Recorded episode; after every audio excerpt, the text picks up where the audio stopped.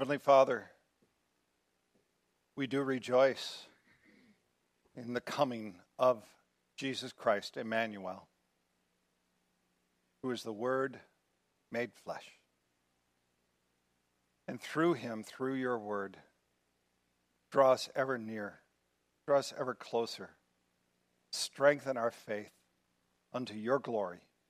In Jesus' name, amen. So last week during the message, the Thanksgiving message, we talked about God's enduring love, right? And I don't know about you, but maybe because I also gave that message also at the community worship the, about God's enduring love, that that has kind of echoed in me this past week. That the, the phrase, his steadfast love endures forever, has just been kind of there and kind of there.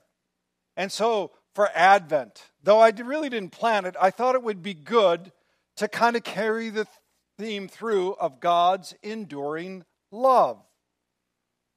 Because really, what is Advent?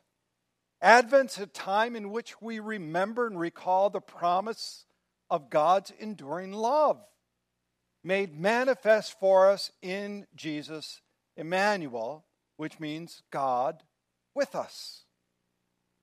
You see, God's enduring love just wasn't proclaimed or shown to us when Jesus was born, it was foretold many, many hundreds of years beforehand. And so it's good to go into the Old Testament and see how God's promises, God's enduring love was shown to us even then and promised to us. And what happens when you actually go back into the Old Testament and thus and then see it fulfilled in the New? I don't know about you, but there's a greater rejoicing. There's a strengthening of my faith. There's a greater gratitude that we have for God's enduring love made manifest for us in Christ Jesus. So we're going to spend time this Advent in the Old Testament. And we're first going to begin in Jeremiah. A lot of people don't know a whole lot about Jeremiah. He had a ministry that spanned about 40 years, from 627 to 587 BC. Now, during his life, there had been the rise, kind of a last rise of the uh, nation of Israel, a nation of Judah, under King Josiah, there was a last kind of burst of energy, but then there was a decline, a fall, a decay, decay, if you will. And so God told Jeremiah to call the nation to repentance, that they needed to come back to God. It wasn't going to be done through political alliances or anything else, that the only thing that would save them, that they should come back to God. But the nation did not listen.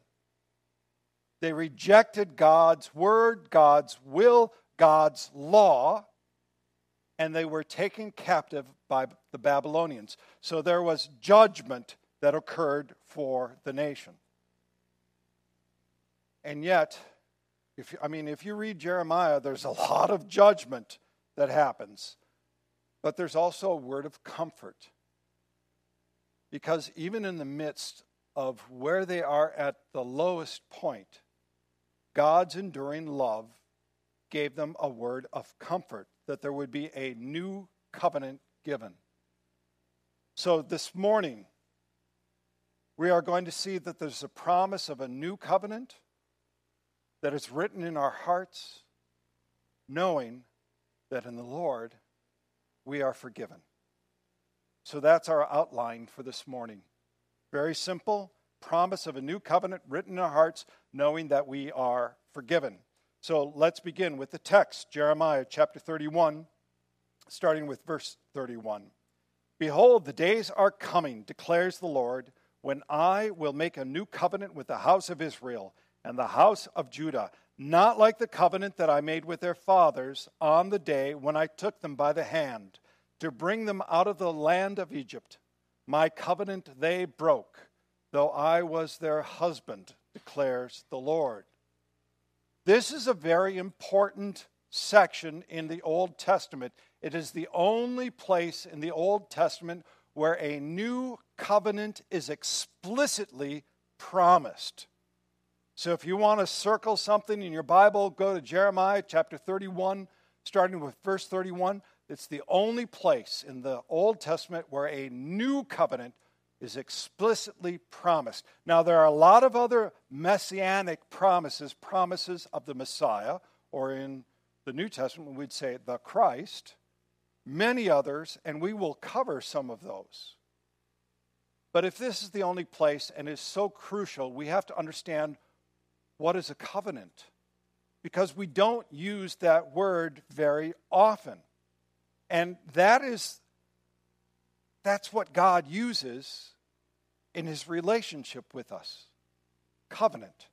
So what is a covenant? A covenant is a promise, a solemn agreement between two parties that define their relationship with each other. Now, a covenant can either be conditional or unconditional. What's an unconditional? Uh, a conditional promise is if you keep your end, I will keep mine. An unconditional one says, I will keep my end no matter what you do. So God has used covenants with mankind throughout history to define the relationship who he is to man and who man is to him. And there's been several covenants that he has made. One was in the garden. Adam and Eve ate the fruit of the knowledge of the tree of good and evil. God said, Don't do that because if you do that, you're going to die. God didn't kill them right away, did he? As a matter of fact, he made his very first promises to mankind in the garden after the fall. And we're actually going to study that. It's in Genesis chapter 3. There's the very first, and it's an important one, the very first promise of a Savior is found in Genesis chapter 3. But he made other promises too. He made a promise to Noah that he would not flood the world ever again. And what's the sign of that covenant? It's the rainbow, right? That he would not flood the earth ever again. He also made a promise with Abraham that he would bless them, bless him and his descendants with land, that he would be a blessing to many nations. Now, that was a promise that God make, made that was not dependent on Abraham. Because if you remember, when God made that promise to Abraham, Abraham was an old man by then. And his wife Sarah was well past childbearing age. For the average age in this congregation, just think if God said, You're going to have children. right? So the promise was not dependent on Abraham or Sarah, it was dependent upon God. So those three promises were unconditional promises.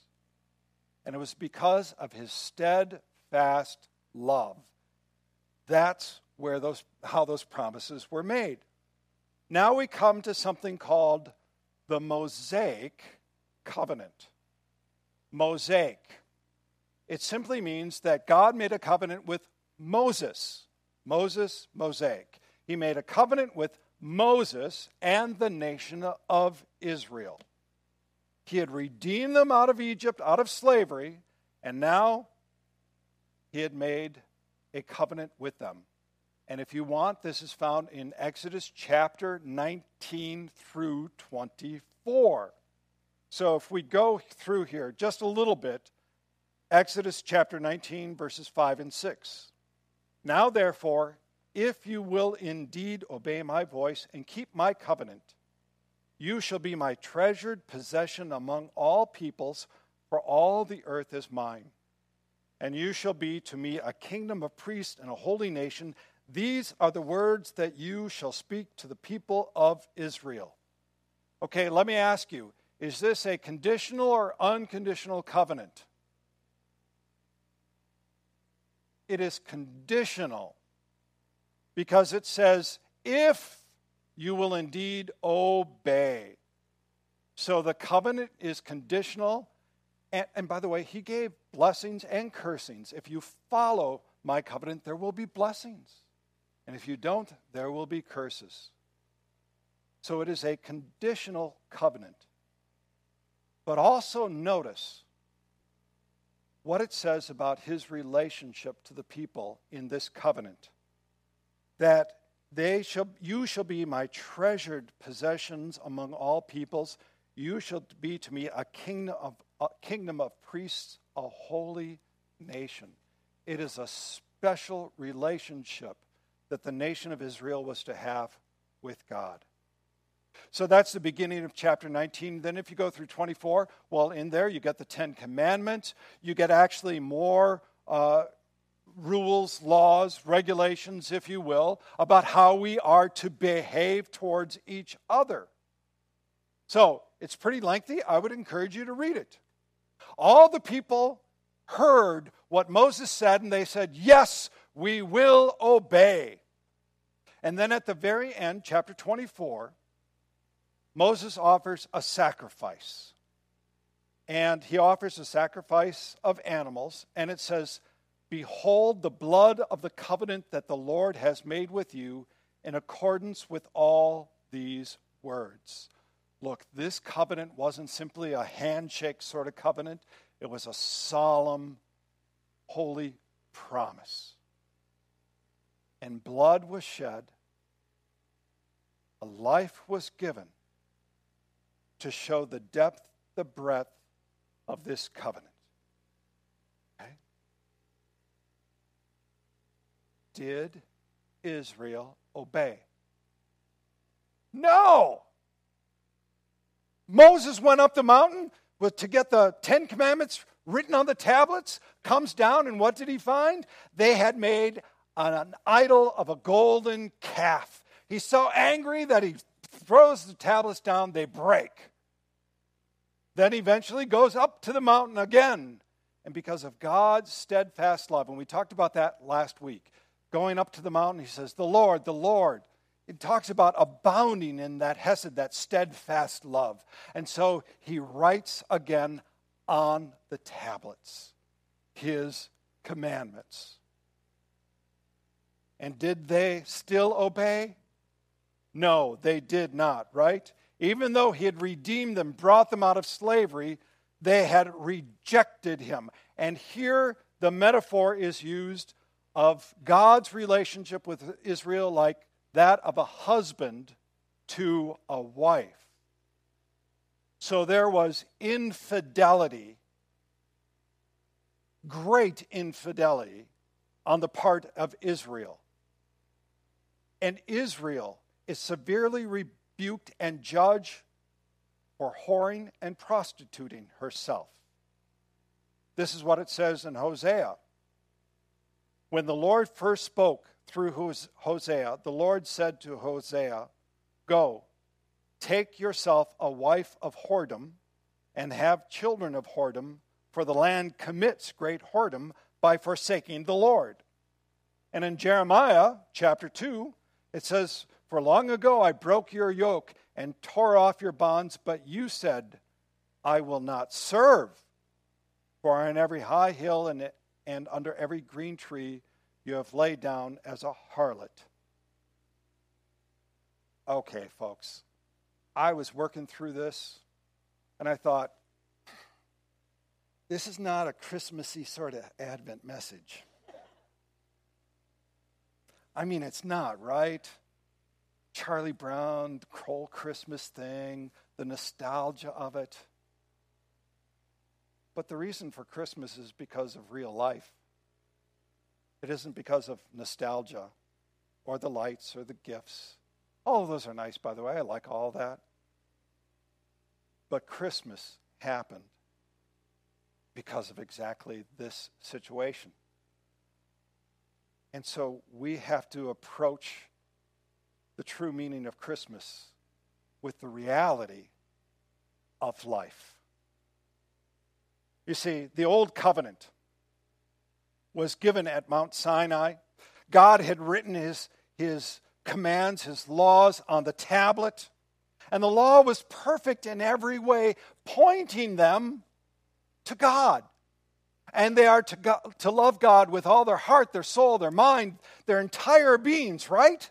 This is what they were to do, and that's the relationship you and I are to have to the, with the Lord God. But people took that law, that commandment, and made it into just a, a matter of conduct, not the true purpose of it. They just made it into a matter of conduct. And when conduct is emphasized over and over again without a changed heart, it's simply compliance. And if your faith is simply compliance, it ultimately leads to resentment, rebellion, and even outright rejection of the relationship with God. This is why the marriage metaphor is so powerful. If there is, I mean, in marriage counseling, if there's a problem in the relationship and you just work on behavior modification, it's just going to lead to compliance. You need a changed heart. If the heart is not changed in a marriage, I got to tell you, I've seen it. It's difficult. It's hard. It's not how the relationship is supposed to be. That's how it is for marriage. That's how it is for our relationship with God. And I have to tell you, that's how it is in the relationship with the church. See, a lot of people, they do the conduct of church without the heart towards Jesus. And if there's only the conduct, it becomes compliance, and people fall away or leave the church. But did you know that it's not just the church you're leaving? Because the marriage metaphor carries through in the New Testament because the church is the bride of Christ. This is how that all works through. So, what do we need as a people? We need a change of heart. Going on with our text. For this is the covenant I will make with the house of Israel after those days, declares the Lord, I will put my law within them, and I will write it on their hearts, and I will be their God, and they shall be my people.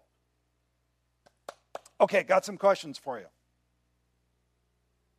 How many people, you don't have to raise your hand, how many people would admit that they've done stupid things in their life? yeah, I mean, I'll raise my hand, right? How many people think they have sinned against others? Yeah, yeah, right. Gets a little harder now. Okay, here's a harder one. How many people would say that they have not only sinned against God, but you have sinned against God because you have a wicked heart? Ooh. You know, we were all good up until that point, right? Because we want to say, well, no, I have good intentions, right? But we still do things against God's word and will. This is actually what God said about our hearts in Jeremiah. The heart is deceitful above all things and desperately sick. Other translations say desperately wicked, or I like this one, beyond cure. Beyond cure. You know, you probably know, and I know, situations where there's congestive heart failure happening. And the heart is literally beyond cure. And the only thing that can cure them is a new heart. But I want to delve into this just a little bit. Because a lot of people will say, well, here's how to cure your heart ask Jesus into your heart. You've heard that one, right? Just ask Jesus into your heart. Do you know that's found nowhere in the Bible? Not at all. And unfortunately, it can easily get changed into well, if I ask Jesus into my heart, my life will improve, right? That I will be a, a better person. And by the way, you, you, you might be a better person, and that's good, right? You'll be doing things that are more consistent. But I don't know about you. I don't want to ask Jesus into my heart because my heart ain't so great. It's not. What does it say? The heart is deceitful above all things and desperately sick.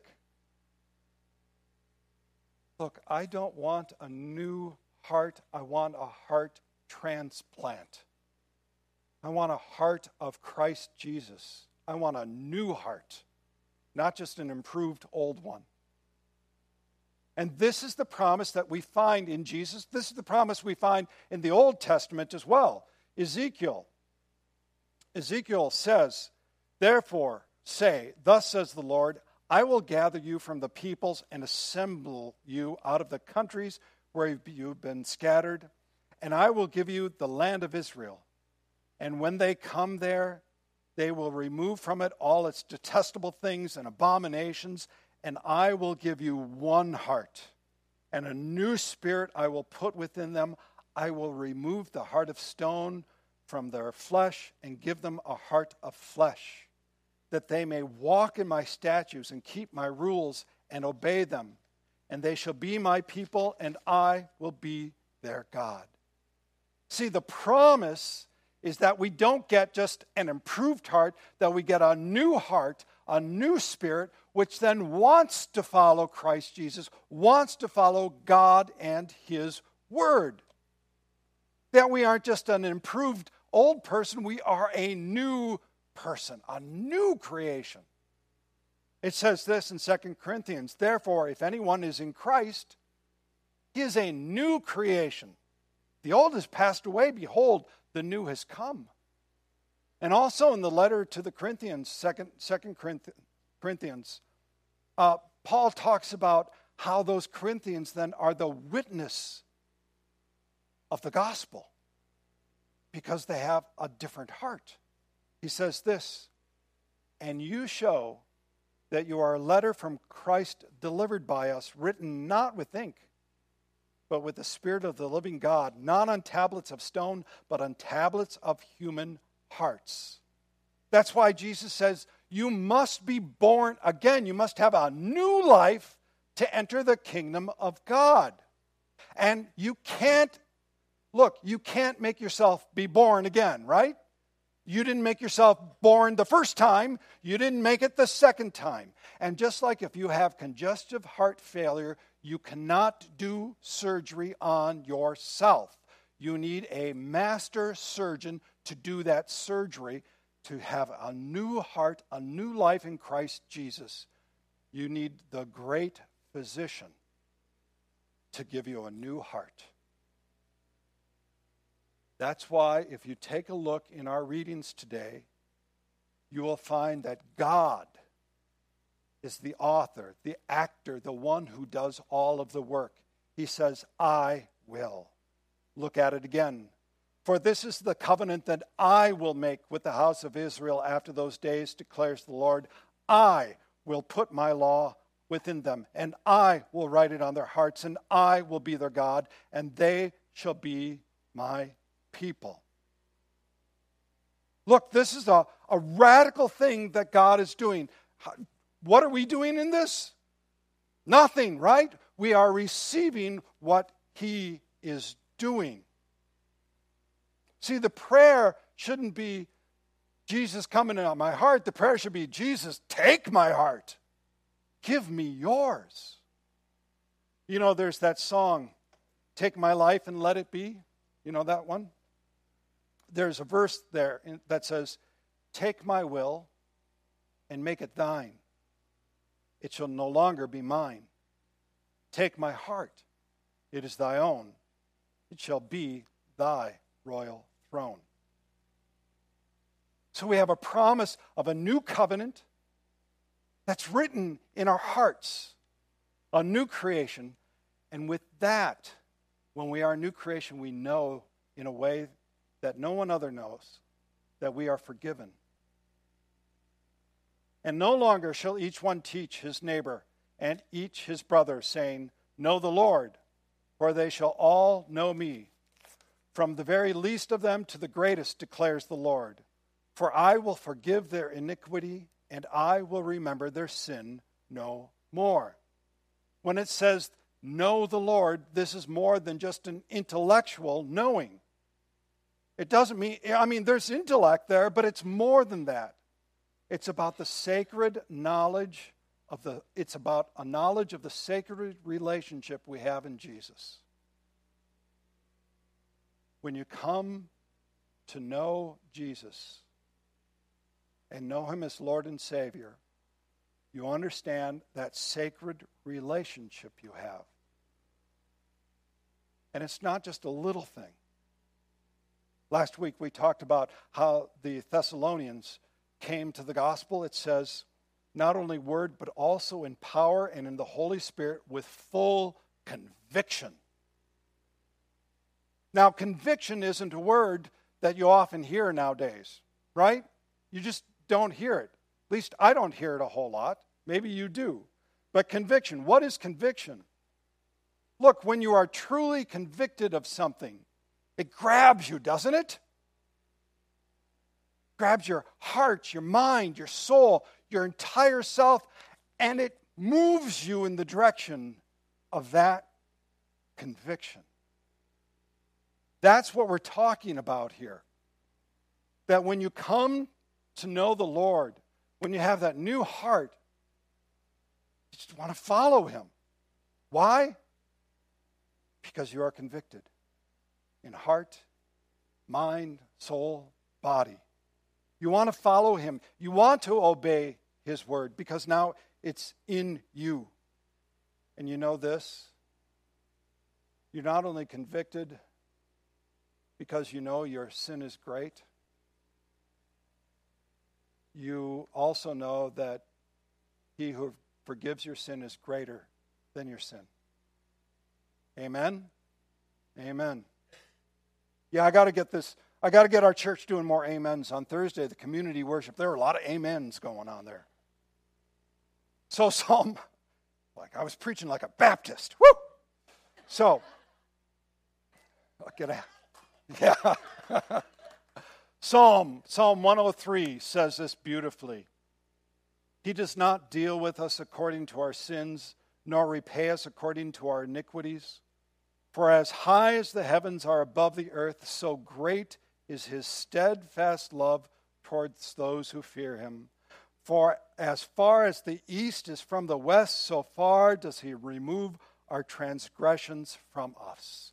This is the conviction of sin. This is also the conviction that you know we have a great, great Savior. We are in a new covenant. So, where is that new covenant found? It's found in Christ Jesus. He, he himself didn't proclaim the covenant, which he did, but he himself is the covenant. And this covenant is not sealed with the blood of animals, it is sealed with his blood. Go back to our gospel reading from Luke. Actually, I'm going to I'm going to do the words of institution here. So we'll have the Lord's Supper in a little bit listen to what I say every week. Our Lord Jesus, in the night in which he was betrayed, he took bread, and when he had given thanks, he broke it, gave it to his disciples, saying, Take, eat. This is my body given for you. This do in remembrance of me. In the same manner, he took the cup, and when he had eaten and given thanks, he gave it to them, saying, Drink of it, all of you. This cup is the new covenant in my blood, which is shed for you and for many for the forgiveness of sin. This do as often as you drink of it in remembrance of me. The new covenant was sealed by his blood. A life was given so that we had forgiveness of sin. That's what his birth is about. That's Advent. We anticipate, we are thankful for, we recall the promises of God's enduring love made manifest for us in Christ Jesus, that little baby who grew up and now was the Lamb of God.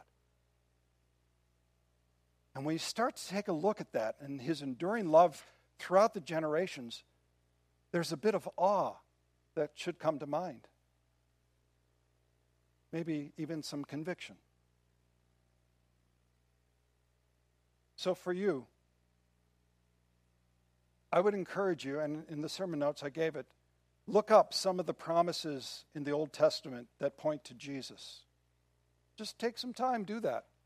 Be a good Advent devotional. Then pray for Jesus to change your heart.